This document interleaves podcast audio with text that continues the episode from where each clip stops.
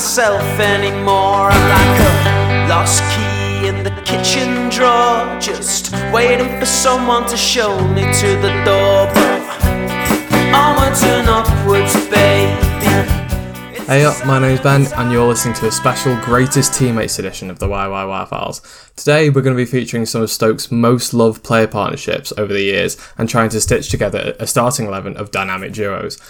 I'm not the only one building an 11 today, as I'm joined by someone who's been on the podcast before, but he's doing something close to his heart. Uh, Kyle Norbury, how are you, mate? Hi, mate. I'm all right, thanks. How are you? Um, I'm good, thank you. I like this little idea we've got. I'm glad you've, because this was your idea, Kyle, to do this podcast. I mean, I'm going to explain what it is in a minute. Yeah, I'm. I'm looking forward to a little bit of a break. This is a bit of a bonus episode for those of you listening. I, I don't know how it's going to go. I don't know how long it's going to be, but I'm excited for this, mate. Yeah, I'm glad. I'm glad you're uh, on board with, with the idea. I knew it'd uh, add something extra to kind of break up your regular content. Absolutely, and I'm about to do some extra research as well, which is a. Uh, uh, yeah, apologise. Apologise for the extra time you've spent, but oh, uh, don't worry about that. I think uh, your audience will uh, enjoy going going through, delving into the best partnerships that Stoke City have, have had over the years, and we'll uh, try to cover the teammates in as much detail as possible, hopefully. Let's hope so. So, as I say, I'll explain a little bit more about what me and Kyle are doing today. We're going to be building our own 11, each containing five of our favourite combinations of Stoke City teammates. Hopefully, we'll be covering different partners between us, but there's no strict rules to this. It's just a bit of fun covering something that we've not dedicated a lot of time to on this podcast, really. So, this is teammates, perhaps two in some cases, because you've got 11 players and 11, obviously. You've got two, maybe three players who just worked so well for Stoke City together. Obviously, the players must have played for Stoke City together before and were famous for doing so, whether that be a strike partnership, defensive titans, or wide players that just combined brilliantly. You should recognise these players for complementing each other whilst playing for Stoke. The reason why this podcast has come about today is that Kyle has created a mobile app all about teammates. I'll give you a minute to tell us a bit about your project, mate. Yeah, so uh, the app was something that I came up with, which was uh, based loosely on FIFA Ultimate Team, but it's more of a quiz. So you select players in a lineup which link together, and there's only one lineup which all links together. Once you link together all the teammates in a lineup of various players from various clubs, you complete the lineup and you can progress up the league. So each level is a different position on four divisions, as in the Association Football Pyramid. You can also earn credits and win trophies as you go. And yeah, you can download Teammates on the App Store now. And I think it will test your knowledge as well as give you a bit of nostalgia. I really recommend you download a fun football quiz app, as I think there's nothing like it out there on the App Store. Well, there you go. Where else can we find you and, and maybe a bit of background about your project as well? So, uh, the conception of the app started just before I moved away for uni and I totally forgot all about it. But I came back to the idea after graduating. I thought it really had legs. You can read about the full story of how I created the app in DuckMag. So, I've written an article that will go in uh, the upcoming uh, September issue. So make sure you buy that if you want to find out more about teammates and how it was created. Yeah, so I, I, I think it's important to say that it's not just a Stoke City thing. These teammates are teammates of like past and present, if, if that makes sense. So you're trying to complete a puzzle, trying to remember who used to play with who, and sort of the spider's web grows. And and I've played the game; it is quite good. I also just want to make clear that this isn't a sponsored podcast in any way, or I'm not formally endorsing this app, but I've I've played it and I have enjoyed it. So yeah, feel free to go check out Teammates in your app store if you sound interested, or you know if you just want to help out a fellow Stoke fan. I like the idea of the app. I like the idea of teammates in general, and I guess that brings us nicely to this as well. The way it's going to work, like I say, me and Kyle are going to build our own starting 11, and we're going to go through like a partnership or trio or pair, or we're going to name a group of teammates each. and then just working our way through 11. So we're going to alternate. Who wants to start, me or you, mate? I mean, you can you can start. Okay, in that case, yeah. So the positions that I've grouped together for this then is I've gone for centre backs and goalkeeper. I've gone for right flank and left flank, so that'd be right back, right wing, left back, left wing. Midfielders, two midfielders, and two strikers. So I've got a 4 4 2 going on. If you can imagine sort of the triangle at the back, the two wide players on each of the flanks linking together, the two midfielders, and the two strikers. How about you, mate? Uh, same as you. Yeah, I just went traditional Tony Pulis, old school 4 4 2. It's easier to link up teammates in a 4 4 2 because you usually get pairings all over the pitch. So yeah, four four two seems to work best. Yeah, if anyone has played FIFA Ultimate Team, you know how good four four two is for chemistry. Anyway, we digress. Um, so I'll go for my centre backs and goalkeeper then. It's tough in a way because I'm thinking of the Files FC, and we've had so many centre backs from so many eras across Stoke City's history, but there's two that just spring to mind instantly and for me, that's Ryan Shawcross and Robert Huth. It's just so hard to look past these guys for me. Shawcross is a club legend, and that's not an understatement for me. Huth was a colossus and basically a carbon copy of Shawcross's play style. And I think that's why they play so well together. Some would say that a better combination might be, I don't know, big man, little man, or the guy that clears the ball, the guy that plays out from the back or maybe the guy that loves a hard tackle and then the guy that's a bit more cultured. But these two, yes, they weren't the best on the ball. Yes, they could be both quite aggressive, maybe giving away penalties or whatever, but they both knew what each other were doing. The link between them, I think, was so grand, and you knew what you were getting from both of them every time they stepped out onto the pitch. Both very physical, both would do anything for the cause, and both were really, really good tacklers when you think about it. When you think of some of the defenders that we've seen over the last few years, there's a reason why those two were at the back together for as long as they were and remembered quite as long in a partnership for as long as they were.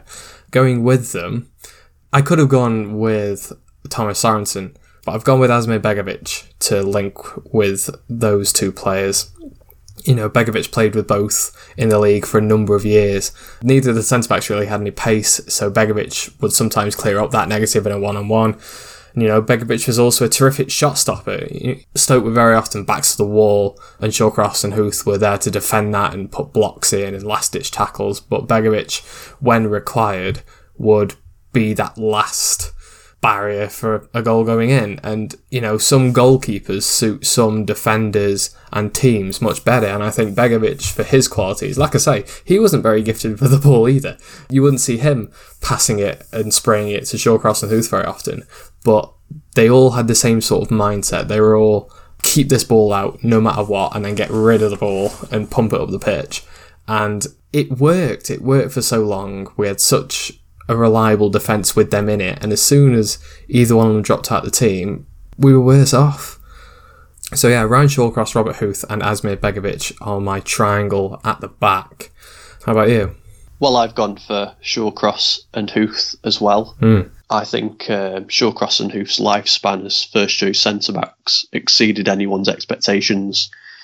They had five and a half seasons as centre back pairing and were hugely important in the success of Pulis's well-oiled defensive machine. From Premier League consolidation, being better against the top sides, keeping clean sheets away from home, that was a thing, and scoring handfuls of goals from throw-ins and corners. To them playing in Europe despite Pulis wanting to keep them fresh for Premier League survival and stepping up another level of footballing excellence under Mark Hughes when he still had that bit of grounding for his mean streak, let's say. And I just remember in that European campaign, Pulis bringing in Upson and Woodgate as cover for Shawcross and Huth. But despite their footballing CVs being arguably better than particularly Shawcross, although Huth had obviously been a bit part player at Chelsea and won a couple of Premier Leagues previously, but for them to come in was the idea and, and act as cover to give Shawcross and Huth that rest, either in Europe or in the Premier League or, or the other cup competitions. But it never worked out because Shawcross and Huth were so much better than Woodgate and Upson. And I remember Woodgate was shifted out to right back, I think, and Upson barely got a game for us. So yeah, that just proves the the solid partnership of Shawcross and Huth was something that we couldn't replace. Certainly, when the two were still in the squad under Pulis, there was a running joke among Stoke fans that Huth made Shawcross look good, um, and that Shawcross couldn't play without Huth, which had a bit of reasoning behind it when Shawcross crumbled against Zlatan in his only England cap in 2012. But it turned out not to be true because obviously Shawcross would go on to form solid pairings with Marc Muniesa and Philipp Wollscheid, Although the same can't be said of Wimmer and Martins Indi in what was an overcautious and rubbish three at the back that could barely bring the ball out without Shawcross wedging it clear. But uh, Shawcross and Huth, although they weren't as pretty as, um, like you said, the little and large, the passer and the destroyer of so-called traditional centre-back partnerships. I'm, I'm thinking of like Manu's Ferdinand and Vidic combination, for example. I read Alex Ferguson's autobiography in lockdown, and I found it interesting when he spoke about his centre backs because he said that they were the base of all of his uh, title victories. They were so important to him when his side was successful. And I think the same goes for, for Stoke, really. I mean, if you look at when we were most uh, successful under Pulis and Hughes, we had strong defensive partnerships playing at centre back for us. So yeah, w- with the side order of a European tour, Shawcross and Huth gave us survival. They gave us consolidation in the Premier League and an FA Cup final. Let's not forget. So uh, yeah, I'm going for Shawcross and Huth. Looking at the stats, I've compared the centre back partnerships Stoke uh, using transfer markets handy little section of the website, which is based on teammates, which I may or may not have used for the app. the number of matches that Shawcross and Huth were teammates together for Stoke was 165, so it's many more than any other partnership that Shawcross had or any other in Stoke's modern history. If you add to that the points per game that they achieved over that huge length of time, five and a half seasons, it was 1.41 points per game. So that is know, survival form quite comfortably. They also had a, a, joint goals participation of two, and I'll probably mention this later on when we talk about attacking players. It meant, means that basically Shawcross or Huth flick the ball onto the other for them to score. And I think that's that's pretty good for a centre back partnership. So on all those metrics, pretty much, Shawcross and Huth come out on top, even better than Abdoulaye Faye and any other of Shawcross's teammates. Apart from actually something I spotted, which I found quite interesting, uh, was the points per game that Shawcross and Leon Court had in the promotion season in 2007-08. When Shawcross and Court were on the pitch together, we achieved points per game of 1.91 over a 46 game championship season. That would have given us 87 points, which would have definitely uh, meant that we would have finished champions that season if Shawcross and Court were teammates throughout the season. But yeah, that's something I just found interesting. They were also full of goals, Court and Shawcross that season. So between them, they managed 15 goals, and 11 of those were when they were on uh, the same pitch together. So yeah, it's something I, I just found using the transfer market tool. How about that then? And so I guess some would argue that Shawcross and Court were playing in literally a different league to Shawcross and Huth, so maybe that would have skewed things if it was the other way around for either one. I mean, having said that, like we've said, there's a reason why Shawcross and Huth had such a long partnership together and why Stoke fans recognise them as possibly one of the best centre back partnerships we've ever had both of them stand out yeah. together. I know Shawcross has been at the club for a lot longer and is considered perhaps more of a legend, but both of them I think are loved possibly just as much in hindsight. Who's your goalkeeper then? So yeah, my goalkeeper it was a real toss up. If we're going for you know the centre back pairing of Shawcross and Huth, uh, which both of us are, I looked at the stats um, that both goalkeepers had posted when teammates with Robert Huth because you know that's more of a an indication of of their uh, success with Shawcross and Huth as the centre backs. Sorensen played 79 matches with uh, Huth and Shawcross and had a points per game of 1.43. Asmir Begovic played 107 games with the same partnership and had a points per game of 1.27. So there still isn't much between it. You could go for either one based on those two stats, but I went for Thomas Sorensen for the for the FA Cup run, and I think the fact that the points per game Sorensen had over Begovic, enough reason to go with Sorensen. Although they, they were such uh, good keepers for us, they were they were so good under Pulis. You know, we we really relied on a good goalkeeper the way we played, and we had two brilliant goalkeepers. I think Sorensen was probably better with the ball at his feet. I think Begovic was probably better in the air. He was he was more commanding and would come and claim crosses maybe a little better. But you can hardly separate the two goalkeepers.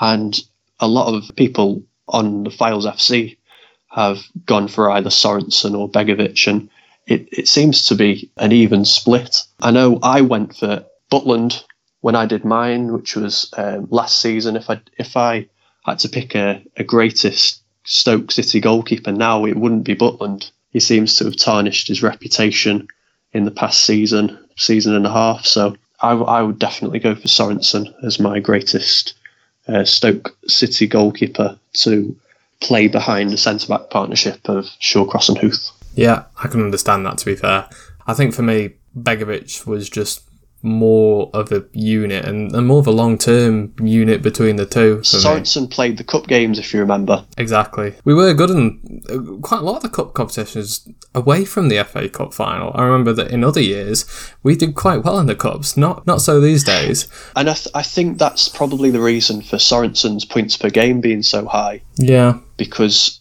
I think he played all of the cup games the season before, and then we signed Begovic, and then uh, we decided because there one there wasn't much between the two keepers that Sorensen would play the cup games and Begovic would play in the league. Yeah, very hard to separate the two. We're not going to do a sort of combined 11 on this. I don't think you guys can decide for yourself. Shawcross and Huth are both in there. Whether you guys want to go for Begovic or Sorensen, both I think are very worthy candidates and very hard to split good luck splitting those two because I had a real trouble doing that. Anyway, we'll move on then. Should we move to right flank then, in that case? Okay, so my right flank is. I'm going back a bit now because I personally don't think Stoke have had an iconic right flank for a while. Kyle may go and prove me wrong. And perhaps this wasn't particularly an iconic right flank in itself. I don't know. I wasn't there. Lots of you listening won't be there either. Because I've gone for Eric Skeels and Sir Stanley Matthews. And the reason why I've gone for this was because I'll give you a bit of background on each of the two players if you don't know, and if you don't, you're mad. Skeels was at Stoke for 17 seasons, so we had a lot of partners on the right side of midfield.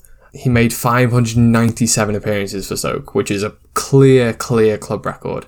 Uh, I'm not sure if all of them were at right back. He said he also enjoyed playing in midfield as well. But, you know, Skeels was a reliable player whose teammates adored him really for what he did in the team. Sounds like he was very much a understated player.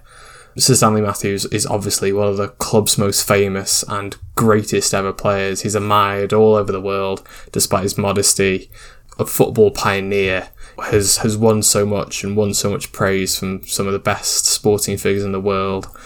But for me, not having seen the two play, but having considered both of them together in their demeanour or their stature, I, I can see them complementing quite well. Sir Stanley Matthews being the golden boy, like I say, he was he was a modest bloke. Anyone who met him would say that. But Stanley Matthews obviously had the the prowess. He's probably the standout name on the team sheet back in the day. One of the greatest players in the world. Eric Skeels sounded like playing for Stoke was an honour for him. Both local lads, but Skeels never made a fuss of himself. when he was asked about his appearances, he, he said, Oh, well, don't make a fuss over me, and would refuse to give a proper figure for that just to sort of deflect away from any praise that he would get. But he seemed very proud to play for Stoke. And I think that's why they would probably work well together, just because you've got that one who's happy to take the limelight, take all the pressure, and then you've got the other who's more than happy to work in the background, do the dirty work perhaps, perhaps sometimes even play better than the other, but not get the recognition for it. Stan and Eric Skeels both filling those roles for me, and I think that's sometimes what makes a good right and left flank. You, might see this on the other side for me in a minute. But like I say, Skeels had a lot of partners at Stoke, and Sir Stanley Matthews is one of the greatest players we've ever had. So those two on their own are Stoke City heroes in their own right. But them together, I, I think they had five seasons with each other or something like that. Like I say, how often each of them played together, it's very hard to get stats for people from that long ago. And I'm not a, I'm not a very stats oriented person anyway. But yeah, Skeels and Matthews for me going on the right hand side. Um, how about you, Kyle? Yeah, it really puts it into perspective when you talk about Skeels and Matthews because, like you say, you can't even compare the stats because the stats aren't available. Mm. I'm really glad you've brought someone up from in Stokes Heritage because you know that team was more successful. I've focused mainly on the modern players from my era, mm. um, and particularly the Premier League era. So I've written down a list of viable teammates, and I think there are a number of viable options for right back to right winger. Many of them with Andy Wilkinson at right back, a couple of them with uh, Phil Bardsley at right back, and even one with Glenn Johnson, would you believe? I mean, Andy Wilkinson formed a solid partnership on the right hand side with Liam Lawrence, also with uh, Jonathan Walters when he was shifted out to the to the right hand side under Pulis and also Jermaine Pennant, of course, particularly in the FA Cup in 2011. You've got Phil Bardsley and John Walters, uh, particularly in 2014 15. Um, and Sean Dyche wanted to recreate that partnership. It was that good. Uh, you've also got Phil Bardsley and Victor Moses. Also in 2014 15, um, I think he played the majority of, of games when Walters wasn't playing and they had you know uh, similarly great stats in that season. We had the highest points total that we'd ever had in the Premier League that season, and a lot was due to our strengths down that right hand side with Bardsley defensively and Moses as a flying winger going forward. And then often in away games, we'd play Walters to double up on the uh, right winger if he was particularly menacing from from the opponents. I had, I needed to go through the stats because there was no way that I was just going to go through these partnerships and just just choose someone. Like I said, there's a number of options. I wouldn't disagree if someone went with any of those. Even you know Glenn Johnson and Xherdan Shaqiri, Glenn Johnson and John Walters for that equally brilliant season in 15 16 when we went all the way to the League Cup semi final. I've gone for Wilkinson and Lawrence for their partnership, not because they are individually better than the others, but because as a partnership, we saw some of our better days, some of our best days in the Premier League uh, with those on the right side of our pitch. So, like I said, we've been blessed with some very good right wingers, despite having a lack of quality at right back. And when I did my Files FC, I really struggled to name fullbacks at all, but right back was just as much a struggle, uh, if not more, than than left back because I don't consider Andy Wilkinson, Phil Bardsley, or Glenn Johnson to be among the top 11 greatest Stoke players of all time. And yet, Andy Wilkinson and Liam Lawrence were part of the team that got promoted they also went very close the season before to uh, reaching the playoffs. And then in the Premier League, I know that Griffin and Wilkinson were rotated depending on the opposition, I think. But Wilkinson and Lawrence for me were, were the better partnership. I, th- I don't think Griffin offered as much, particularly in the way of uh, tackling, and aggression, as Wilkinson. And I think Lawrence was so direct; he just wanted to get down the wing and cross the ball in like a traditional winger, and I'm sure that's what Pulis signed him for. So I've named John Walters obviously as my right winger in my Files FC, but he's not really a right winger by trade. It's not his natural position. Whereas obviously Lawrence, then Pennant were, you know, classic right wingers, so flying wingers. I put Walters in there because I had to put him in there somewhere. And I, I think Pulis probably thought the same, to be honest. Probably why I played him for, for, for so many games. But I'm going for a proper old fashioned right back to traditional winger, like I said, as a combination. So uh, Wilkinson and Lawrence are my two. You know, the, the, the, the original and best of our Premier League era. And, you know, without sounding too sentimental about it, Wilco and Lawrence did great things for us down our, our three and a half years. And for me, they embodied Stoke City at that time, not just Wilkinson, but also Lawrence, as fairly local lads. They were with us before we went up. They were part of the reason we went up. And for me, they were both, you know, not just part of the fabric, but they were the fabric. You know, they were the furniture. And for me at that time, Lawrence and Wilkinson summed up everything that, that was good about Stoke City. So yeah, Lawrence and Lawrence and Wilco. Yeah, I must admit, Lawrence and Wilco were my backup option if there is such a thing.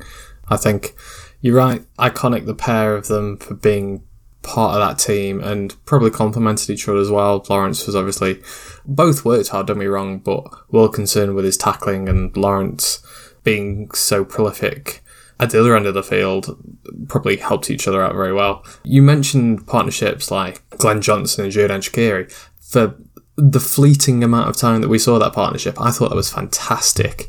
Um, not necessarily yeah. de- defensively, but offensively, it was an absolute joy to see them play together. They they work so well. I think in terms of an attacking partnership down our right hand side, they were by far the best. Yeah, I don't think we've seen better at all. No, um, Glenn Johnson was probably the first right back we had in the Premier League that would get forward. He would overlap, and with Shaqiri as he liked to drift inside, gave him the option to Johnson would take the fullback one way and Shaqiri would cut inside it's just a shame that they were both relegated together and it yes it, it harmed their reputation as Stoke players. But yeah, that, that partnership, particularly in 15-16, was uh, it was a joy to watch at times. Yes, I agree, and and I think although fleeting, someone may well name them as the greatest teammate partnership in that position. I guess very difficult, but I think for different reasons we've both gone with good choices there. You at home, you've got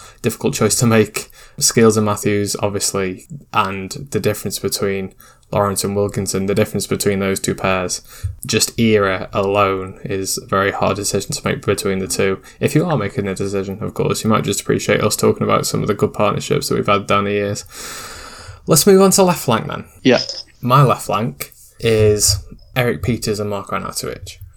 I've gone back to a more a current era, and this is possibly the most current that I'm going to get. Some might say that this is not much of a partnership, I guess, because the two were always at other ends of the field or known for being at the other ends of the field. But to be honest, I thought these two complemented each other so well. Pieters obviously, very much a defensively minded player, unashamedly so as well. Often would get the most amount of tackles in the Premier League not just his position for the whole league.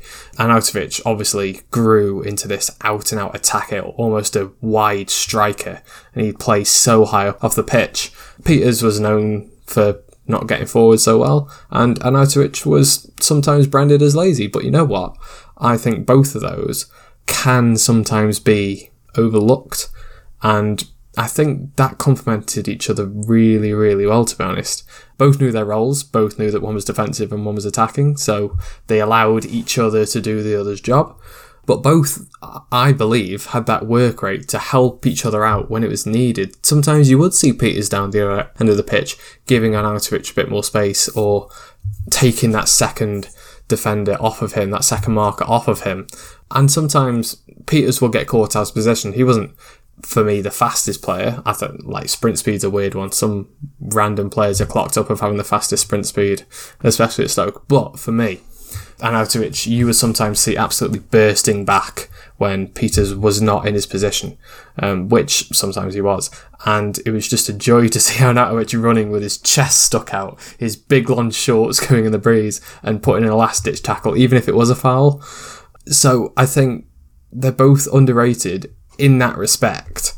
And I think that that's why they complement each other so well because they were both known to be so good in their rightful positions, but they would help out each other when it was needed. And I think that goes understated quite a lot. One helped the development of the other.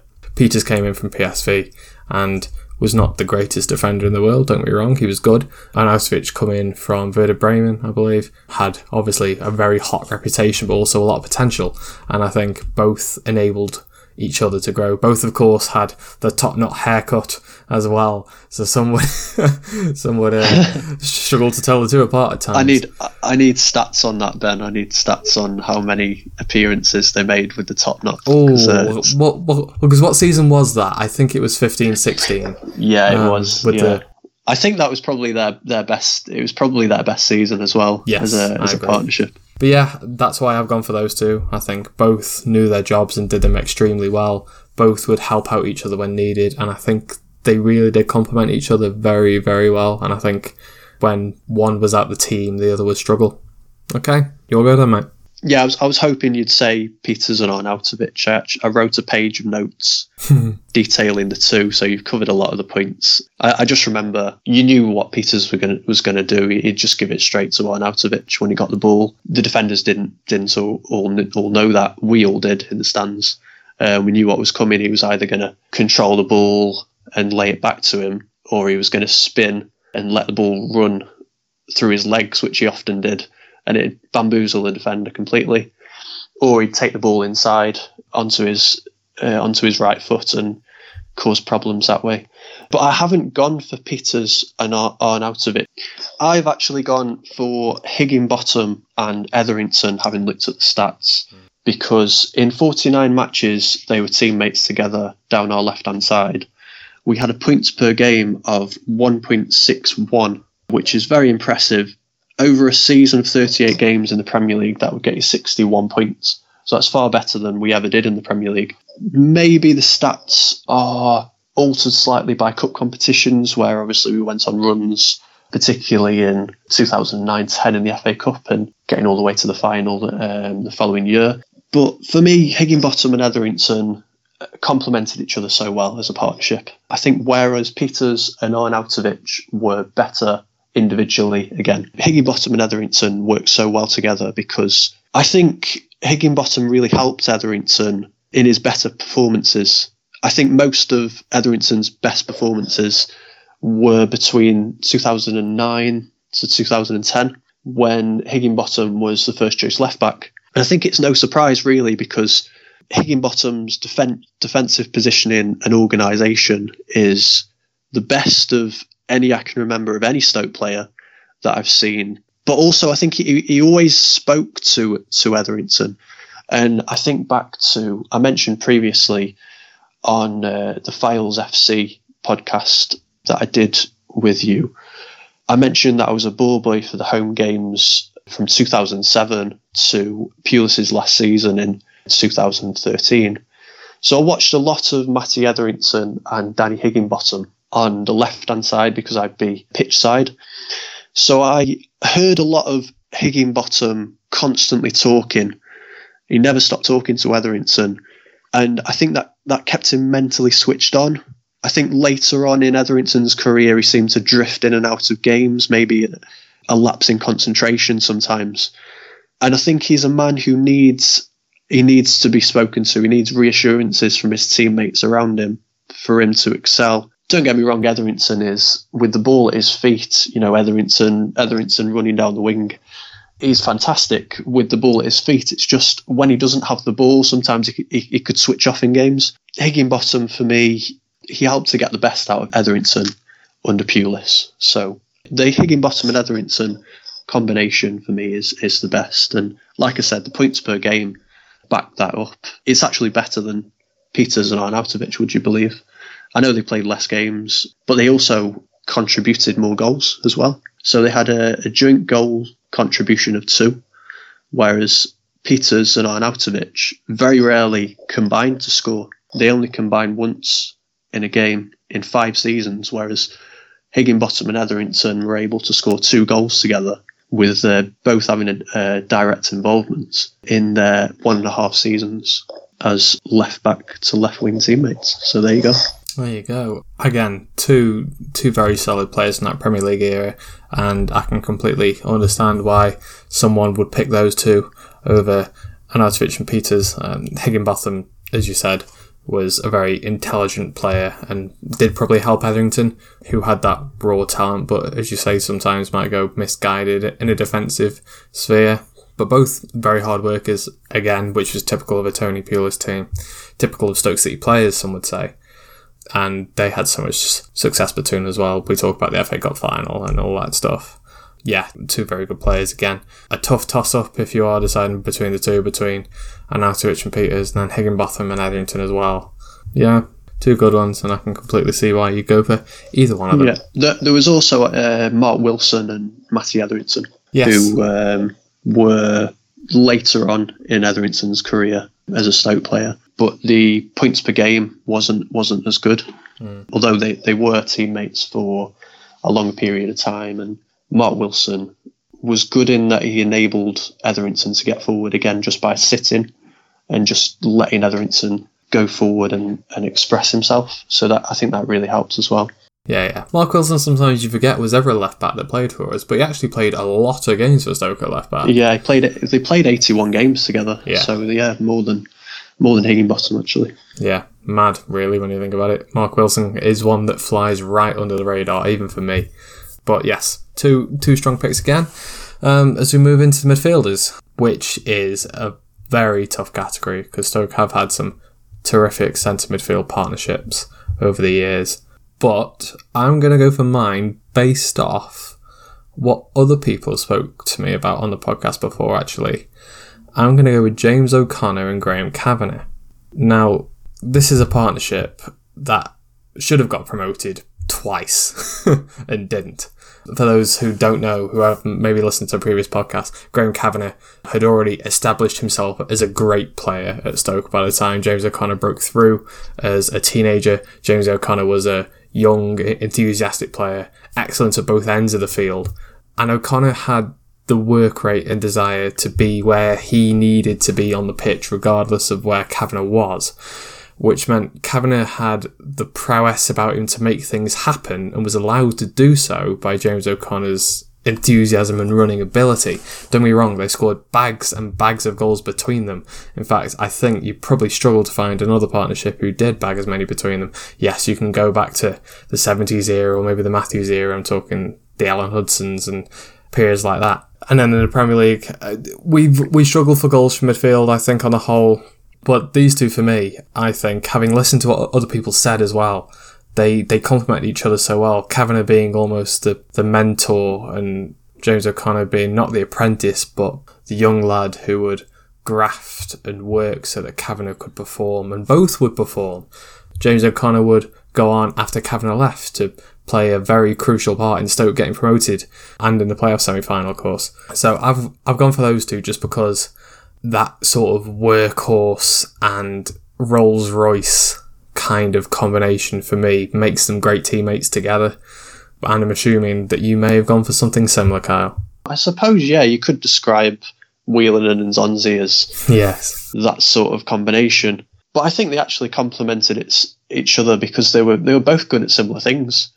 It's already been mentioned plenty of times their combination on the YYY files. I said how Whelan's jockeying and good positioning complemented Nzonzi's strength and speed. On the ball, they kept it pretty simple, but when they needed to, they had great awareness and they could pick out any teammate on the pitch. So they were very effective on the ball, but also off the ball as well. They didn't need to tackle often because they would sometimes on, intercept the ball. One of them would close down the player in possession face on and cut off the forward pass, and the other would uh, block the obvious sideways option. Unfortunately, we only got three seasons out of this partnership, but a lot of people have a lot of fond memories over those three seasons. Three of our best, if you exclude, you know, the FA Cup run and the the season after, directly after when when we signed Shaqiri and Bojan started to flourish uh, when he returned from his injury. But I mean, when I think of Whelan and, and Nzonzi, I, I think of the 2014-15 season when they were pretty much ever present in the team. I have the stats on the centre midfield partnerships that Glenn Whelan has had, which I needed to kind of reassure myself that I was making the right choice with Whelan and Nzonzi. But I think I think they speak for, for themselves as as a partnership. So, like with the centre back partnerships, I found myself just finding the best teammates of one player. In the case of the centre backs, it was Ryan Shawcross. In in central midfield, it was Glenn Whelan.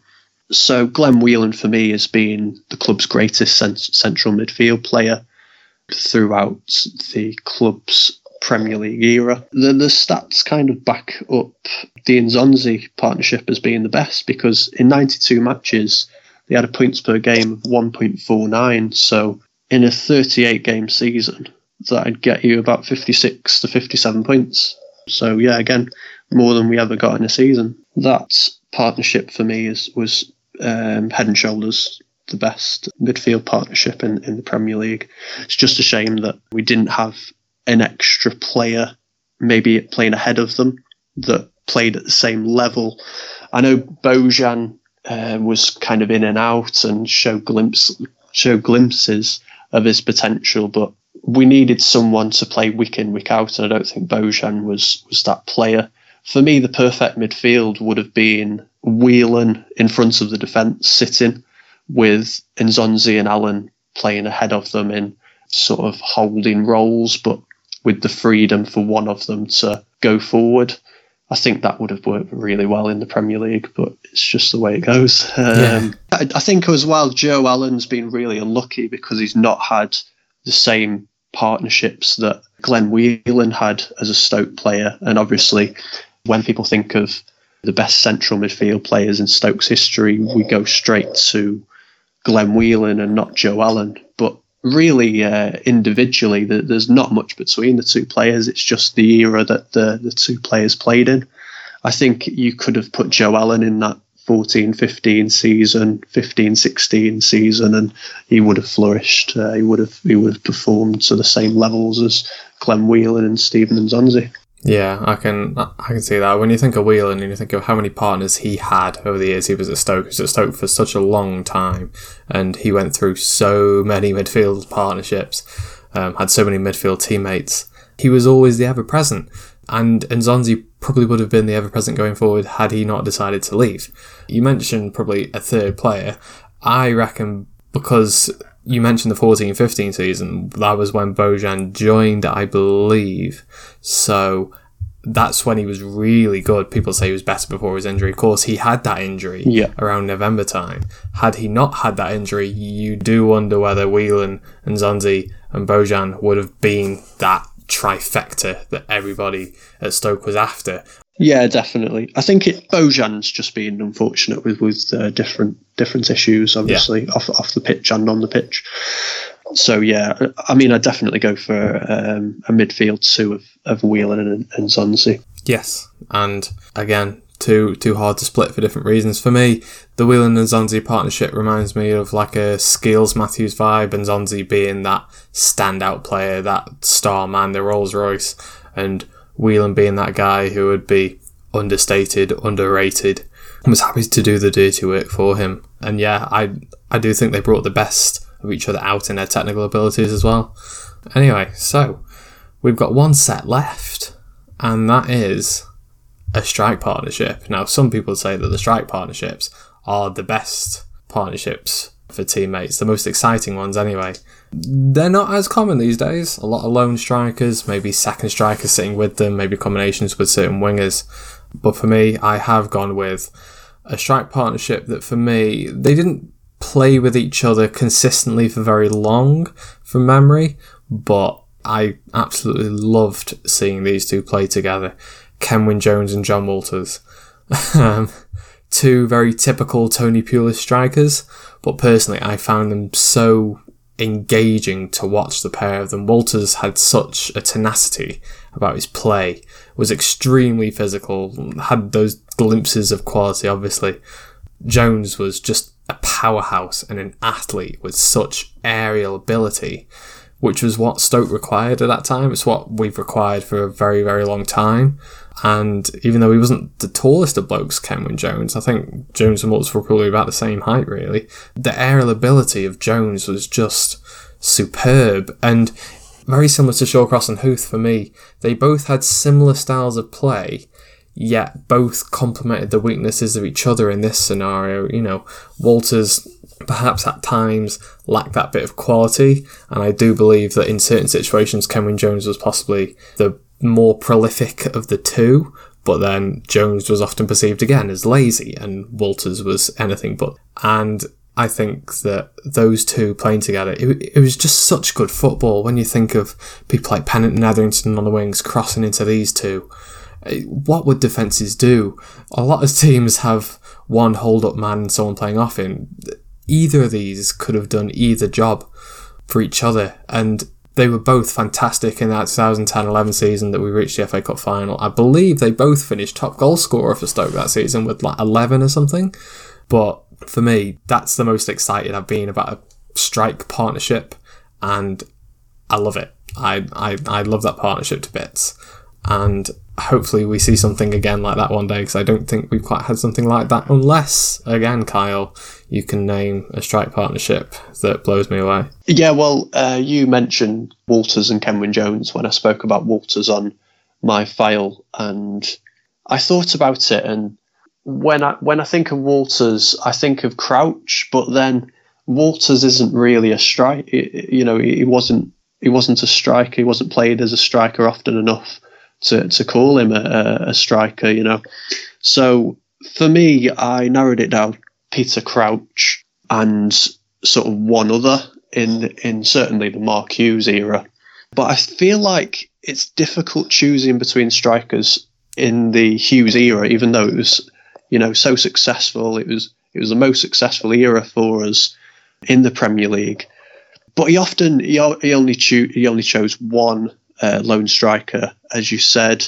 And he also rotated them so often. And I think this was probably counterintuitive because once one striker, whether it be Mamadou, whether it be John Walters or Peter Crouch, when they had a, a run of games and they, they were just building up the form, and then Hughes would rest them, he'd take them out of the team, and then their sort of consistency and their form was interrupted. So I haven't chosen a strike partnership from the Mark Hughes era, and I've instead gone back to uh, the Tony Pulis days, and right at the start of his second stint in charge, a lot of his success was geared around the partnership of Mama Sidibe and Ricardo Fuller.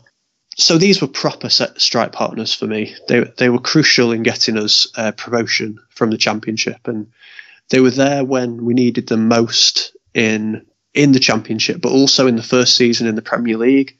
When I think of Sidibe and Fuller, I, I, I actually think of the Premier League because I think of how how effective that partnership was when we were up against centre back partnerships that just weren't used to having to deal with the, the ball into the box or long throw ins. They weren't used to having that style of play to contend with every week. We had a lot of success just by getting the ball into the box into Sidibe and Fuller. And Fuller didn't really have to do much outside of that in the championship. We didn't have as much um, success getting the ball into the box because at that time in particular, championship defenders were used to dealing with the ball, the high ball crosses into the box. So we had a lot of success in the Premier League, and the stats certainly back that up. When Sidibe and Fuller played as a pairing, in 2007 08, they had a goals per game ratio of 0.54. Compare that to the first season in the Premier League in 2008 09, they had goals per game rate of 0.63. So it was actually better, even though they were playing in a in a higher division. I kind of sensed that that would be the case, but having looked back as well at the uh, Sidibe and Fuller partnership in more detail, I was surprised th- at the number of goals Fuller assisted to Sidibe, and I think it flies into the face of the perceived logic that many Stoke fans might have that Sidibe flicked the ball on for Fuller to, to score because Fuller actually created a lot of goals for Sidibe. So that the partnership in total combined directly to score nine goals. Six of them were actually assisted by Fuller to Sidibe. Out of the 24 goals that Sidibe scored for Stoke, 25% of them, so six out of 24, were assisted by Ricardo Fuller. And I think that that's just testament to how to how good Fuller was at, at that stage. Playing in the championship, he was a cut above. He looked like he could step up to the Premier League, and he did. Definitely showed, particularly in, in the first season up, that Fuller could cut it and Sidibe could become a problem for Premier League centre backs as much or, or even more than he was in the Championship. So, I mean, the other partnerships, as good as they were individually, maybe when they played at scoring goals, they weren't partnerships as such under Mark Hughes, whereas Fuller and Sidibe were, were a definite strike partnership. Like I said, their direct style of play, directness of Stokes' play in our first season in the Premier League uh, caused defences a lot of problems. Absolutely. I was very glad that you said those two, actually, uh, because I felt like if you didn't, because I didn't, we would be getting a lot of backlash from not having those two because they are an iconic partnership for Stoke. Of course, they are. I think mine was probably based off a more emotionally fueled pick, while Fuller and Sidibe, iconic for getting us up, iconic for keeping us up. You mentioned the combination between the two. They they just work so well together. Both for me, very different players, and that's just why again they work so well. Maybe, as you said, by one assisting for the other, perhaps not in the way that we think, but yes, d- those two, fantastic. Both love the club, both part of the club in such an important time. Yeah, you, you can go back to other strike partnerships. I'm sure John Ritchie probably had a great strike partner. Mike Sheron and Simon Sturridge were obviously a great partnership back in the day. Mark Stein probably had a great partnership with somebody as well. I must admit, I've not done the research on those. You've probably done more than I have, Kyle. But I think the reason why is because I think it's very hard to overlook someone like Florian Sidibe. And for me, Jones and Walters were just the highlight, possibly, of me watching Stoke. I think they were just fantastic together. So yeah, there you go. There's there's our 11s. I'll run through mine again. Asmir Begovic in goal. And then you've got centre backs of Ryan Shawcross and Robert Huth. On the right flank, you've got Eric Skeels and Sir Stanley Matthews.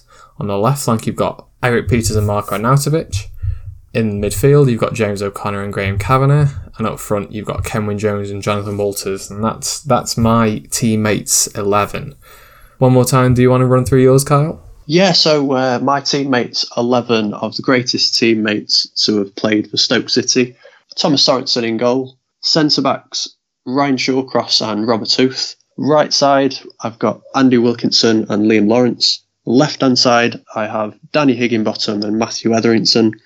Central midfield, Glenn Whelan and Steven Nzonzi. And up front, Mama Sidibe and Ricardo Fuller.